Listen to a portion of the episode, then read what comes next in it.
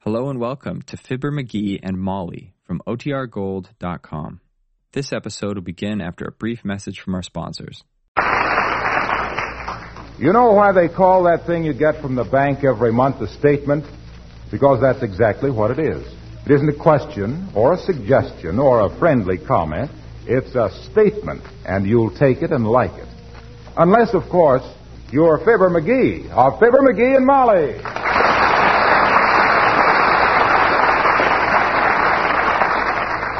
crooks, the bandits. Twenty million dollars in capital reserve, and they gotta put the B on me for fo- fifteen bucks.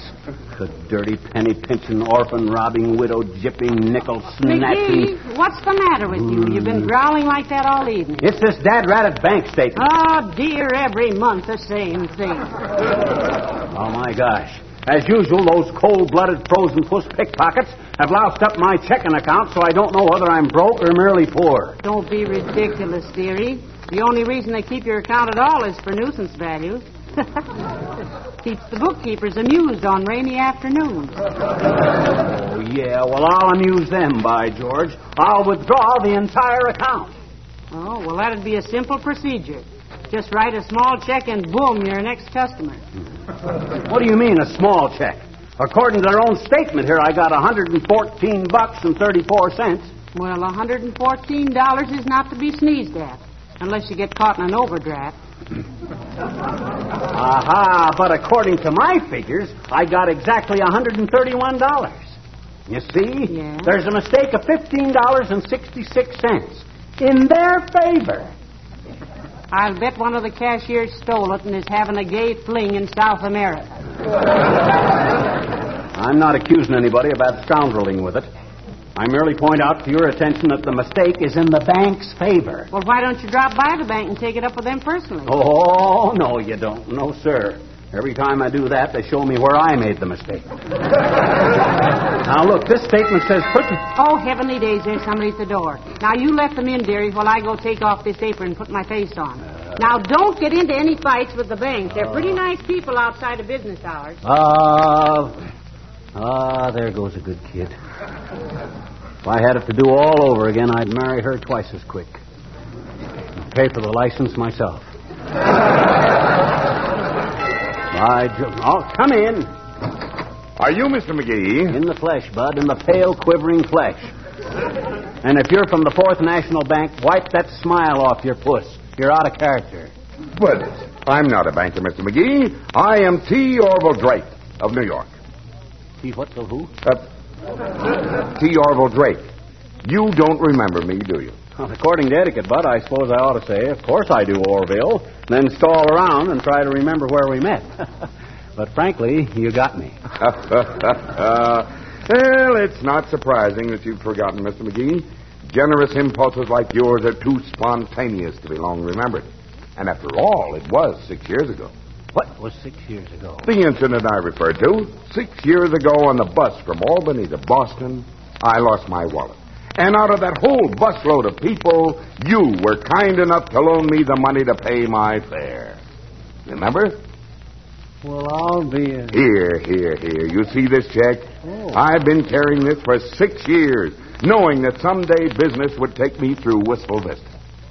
Well, Diogenes, blow out that lamp. a check for four bucks. My gosh, why didn't you mail it to me, Bud? Well, I wasn't sure of the address, old man.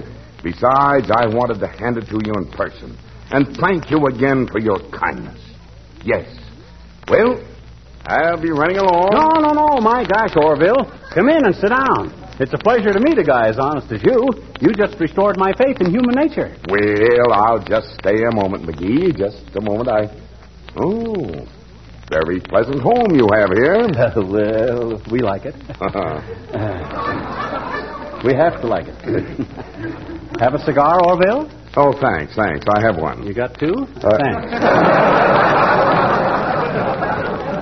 boy, oh boy, oh boy. A 50 center. you must be up in the blue chips, Orville. Well, I've always managed to make money, McGee.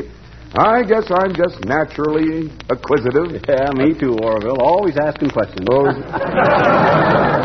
Some people think I'm nosy, but that's. I didn't say inquisitive. I said acquisitive. Oh, ack. Yes. I thought you says ink. You, you here on business, Orville? What do you do, insurance or something? No, no. I'm an engineer, McGee. No kidding. What railroad? You. I'm a mining engineer. I locate and develop mining properties for an Eastern syndicate. But let's not talk shop. No, I was just. McGee, who is. Oh, excuse me. I didn't realize you had company. And now don't get up, please. Uh, Orville, I want you to meet my wife, Molly. This is T. Orville Drake, an old pal of mine from New York. How do you do, I'm sure. Mrs. McGee, this is a great pleasure. If I'd known what a beautiful wife my friend had, I'd have been here much sooner. Ah, Mr. Drake, now none of your bally scuffle.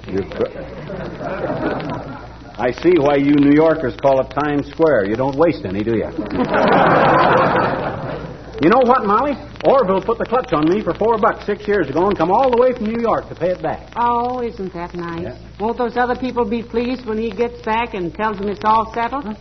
What other people, Mrs. You McGee? mean he didn't demand a note with three co-signers? Well, Ah, ain't this great, though? Nothing like old friends getting together again. Just get in town, Mr. Drake? yes, I flew in this afternoon. and I- Flew in, eh? Have any trouble with reservations, Orville? No, Oh, no, I travel on a number four priority. Number four priority, eh? Ah, that's a great little airplane. It's- Much smoother and faster than the old number three priority. I remember one time Jimmy Doolittle took me up. and- McGee, I think that... Yes, sir, there's nothing like air travel. I predicted after the war there's going to be airlines all over the world. I predicted one of these days every little town in the country will have a landing strip, if you'll pardon the expression. Mr. McGee's had a lot of experience, too, Mr. Drake. really? Flying? No, predicting. But- hmm? McGee, don't leave Mr. Drake's hat lying there on the table like that. That's as inhospitable as a loud clock. Hang it up. Oh, that's all right, Mrs. McGee. I can only stay for a Oh, few minutes. she's right, Orville, old kid. She's a great one for a neat looking house. Can't stand to see things messed up or out of place around the house. So when she says hang up the man's hat, I know exactly No, what. no, Oh, no, McGee, not in there.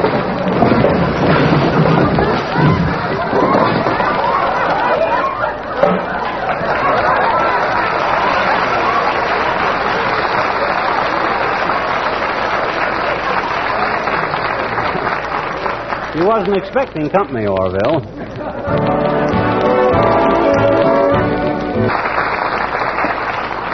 Oh, I'm so glad you're going to stay for dinner, Mr. Drake. It won't be very fancy, though. I hope you like Irish stew. Oh, I'm very fond of Irish stew, and I certainly hope you people will come and visit me in New York sometime. I'd like to return this hospitality. Oh, I'd love to come to New York, Mr. Drake. I want to see the Statue of Liberty and the Hippodrome and the Aquarium and the Flatiron Building. Flatiron building? My gosh, Molly, you're way out of date. There's a hundred buildings taller than the Flatiron building. I don't want to see the building. I want to buy a flatiron. you know, it's getting so terribly. Oh, hello, Alice. Come in, dear. Oh, excuse me. I didn't know you had company, Mrs. McGee. Hiya, pup. Hello, Alice. Orville, this is our boarder, Miss Darling. Alice, this is T. Orville Drake, old pal of mine from New York. Hello, Mr. Drake. How do you do, Miss Darling? Any relation to the Westchester Darlings? Oh, creepers, it could be, Mr. Drake. Though my cousin Chester didn't go west, he went south. Uh, with $8,000 that belonged to some. Oh. um, Mrs. McGee, did Harold Bach call me on the phone? No, he didn't, Alice. You only got calls from Maury Needham and uh, Jeff Lewis and Mel Brorby. Are you expecting a call from Harold Bach, Alice? Yes, the nasty little double crosser. You know what he did, Pop? What did he do, Alice? Well, he stood me up last night. Hmm. Here I sat with my best face on and a new dress that would make a hermit come down from the hills. And I waited and waited and waited, and Harold never did show up. I think I was pretty uncalled for. well, come to New York sometime, Miss Darling. I assure you, you'll not be kept waiting. Oh, gee, thanks, Mr. Gander, but. Drake, Alice. Oh. well, thanks, Mr. Drake. I hope I can come to New York sometime. I've always wanted to go to the Stork Club and watch them feed the columnists. Well, look, Pop, if Harold calls, will you give him a message for me? Sure, kid. What's the message, Alice? Just give him the Alice Darling curse. May he run out of cigarettes while changing tires in his tuxedo after a blowout on a rainy night ten miles from a filling station. Goodbye, Mr. Drake.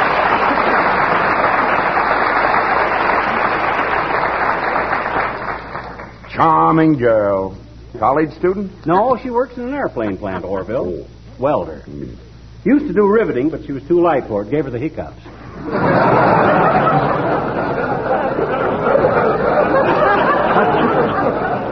Yeah, she's what Alexander Graham Bell had in mind when he invented the telephone, Mr. Drake. Well, it's nice to be young if you're strong enough to stand it. Yeah, I get quite a kick out of talking to her boyfriends. A lot of them are servicemen, and I'm a veterinarian from the last war myself, so. No, dearie, you mean uh, veteran. I don't mean any such a thing. A veteran is a guy that don't eat meat. No. No, Oh, no, that's a vegetarian, McGee.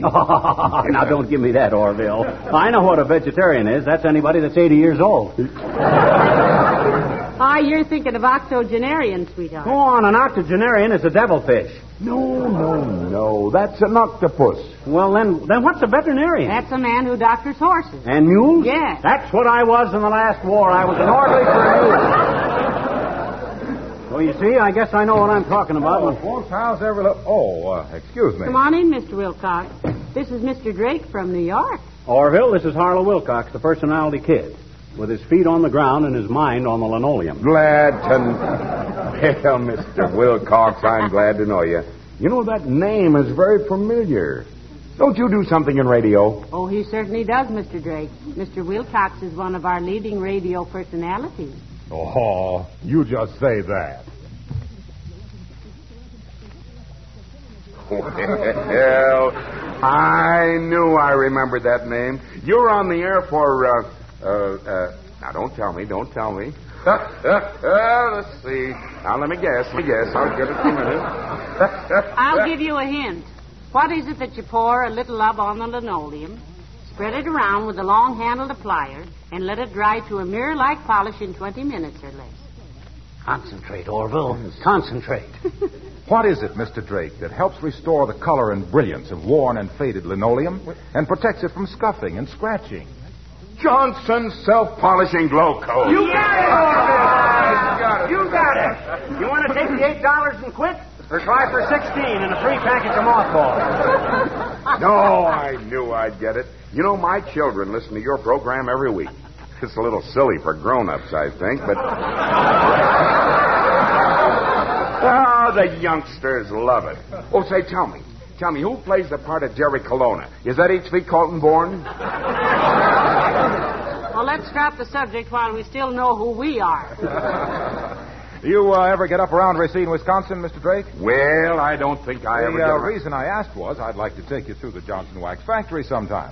See just how they make self-polishing glow coat. Very interesting. Oh, say, Fibber, have you got a picture of our office building? Have we, Molly? Yes, yes, it's in the table out in the hall, Mr. Wilcox. The top drawer. But be careful how you handle that table, Junior. It's got very loose drawers, if you'll pardon the expression. Well, I'll mail him a folder. Well, I've got to be getting along, folks. Remember, Mr. Drake, if you're up in Racine, Wisconsin, drop in and mention my name. I certainly will, Mr. Vonzel. Nice try. Thank you. So long, Eddie. Good night, Ida.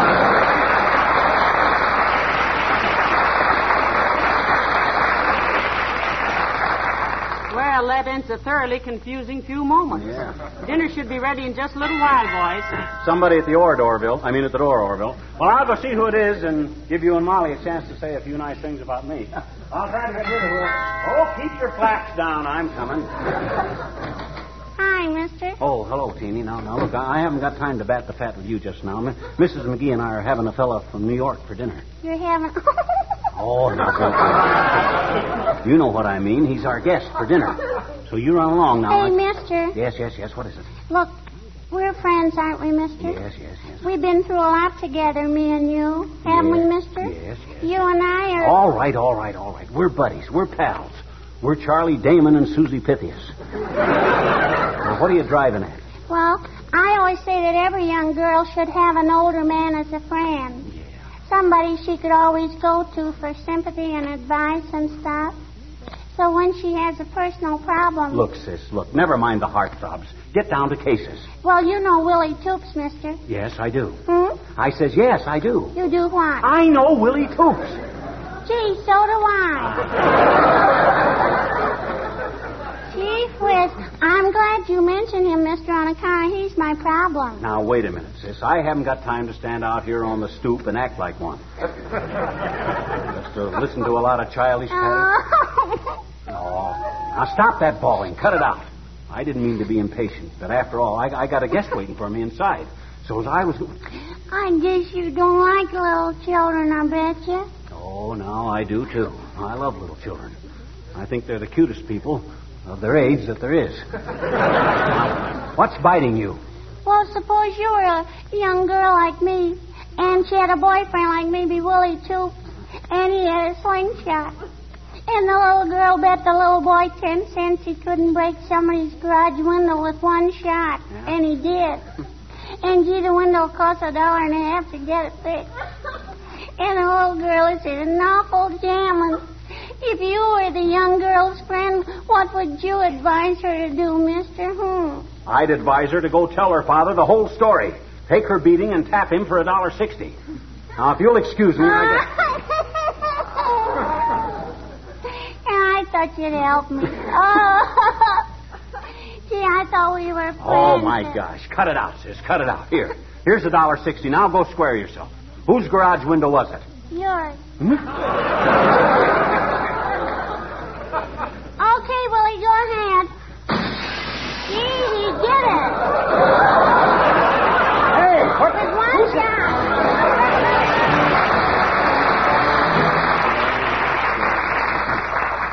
Boy, I sure hated to see old Orville leave, Molly. Great Yeah. guy. Imagine anybody traveling all this distance to pay a guy four bucks that he borrowed six years ago. Yes, and he had such nice manners, Mm-hmm. too. Did you notice how he held his napkin in front of his face when he used a toothpick? Ah, well, class will tell, baby. Did you see the ring Mr. Drake was wearing? It looked like the Hope Diamond.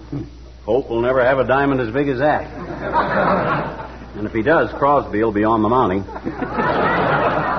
Incidentally, Molly, that was a very good dinner we had tonight. Don't tell me, dearie. Tell Beulah. Well, by George, I will. Hey, Beulah. Oh, Beulah. Somebody shouting for the sheriff?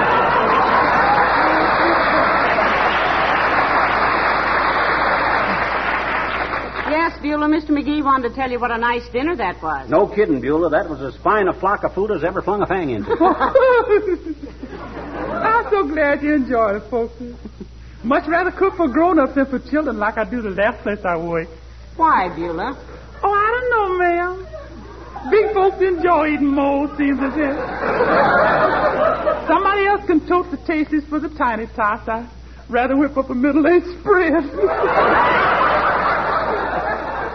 ah, well, it was great stuff, Beulah. That Irish stew was so good, I was thinking of doubling your salary, if you don't mind a bad pun. if anybody does, I'm out of business. Oh, it really was a grand dinner, Beulah. oh, now, folks, you're going to embarrass me. You know how I am. I'd rather have a little praise now and then than a raise on that. Beulah, what is you saying?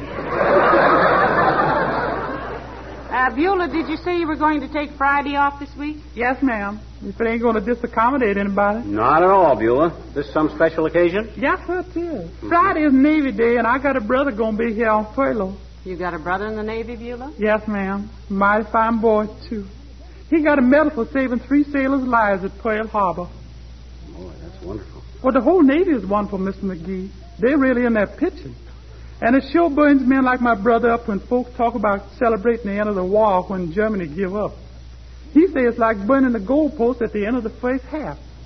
And he say we still got a long time war on our hands licking them Jappies, and anybody that quits fighting or working now is just no account trash. Well, you're really proud of your brother, aren't you, Beulah? Proud of all of 'em, ma'am. Every time I walk down the street and I see a boy in that little old blue uniform, I say to myself, I say, love that man.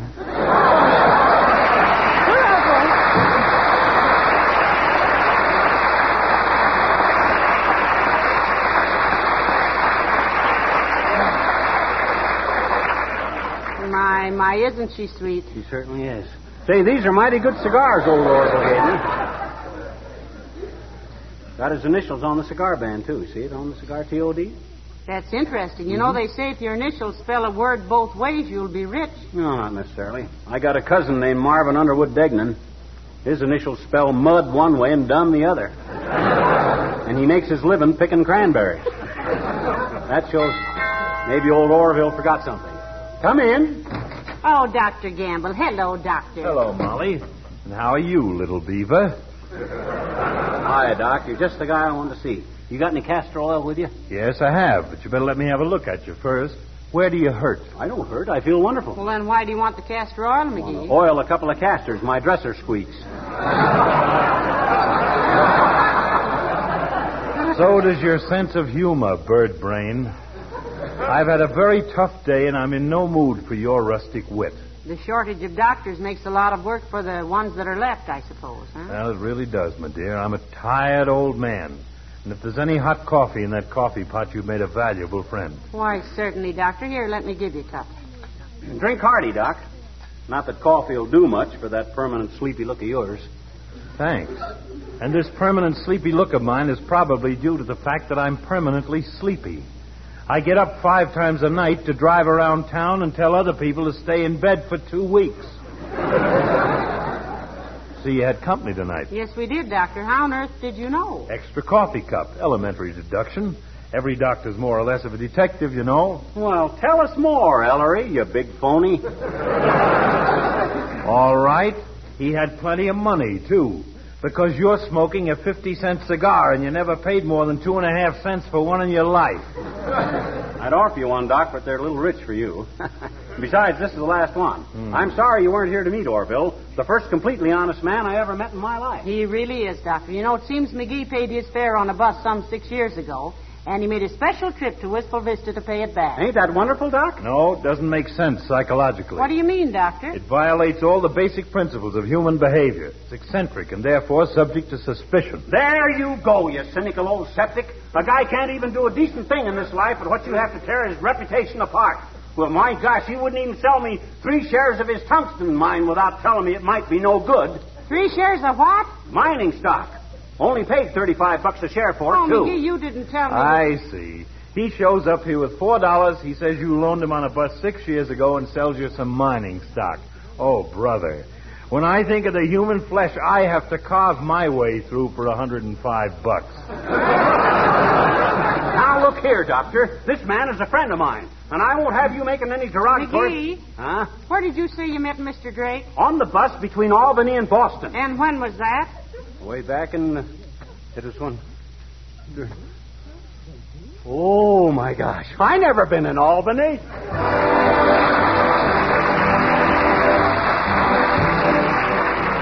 Every now and then, it's a good thing to check up on fundamentals.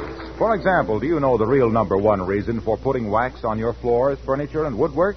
Well, it's for protection, to guard those surfaces against wear and dirt, make them last longer, save on costly refinishing. The rich, mellow beauty that Johnson's wax gives is really an extra dividend, and so are the many hours of work that you save when your things are wax protected. The next time you apply a coat of Johnson's wax to your floors or tabletop or leather goods, remember that you are only doing what nature has always done. Did you know that when you rub a red apple and it shines, you have merely buffed up a waxed surface? That's true. And man, throughout the ages, in protecting his things with wax, has merely imitated nature. Today, Genuine Johnson's Wax has a special role to play in helping you to take better care of your things, making them last longer, protecting their beauty.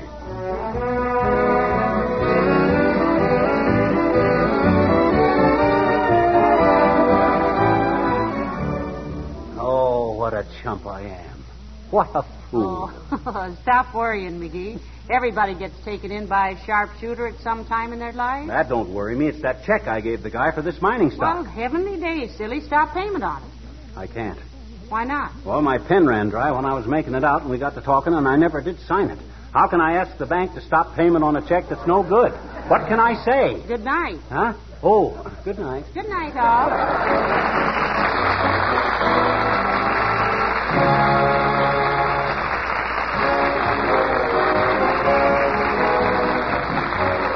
This is Harlow Wilcox, speaking for the makers of Johnson's Wax Finishes for Home and Industry, inviting you all to be with us again next Tuesday night. Good night.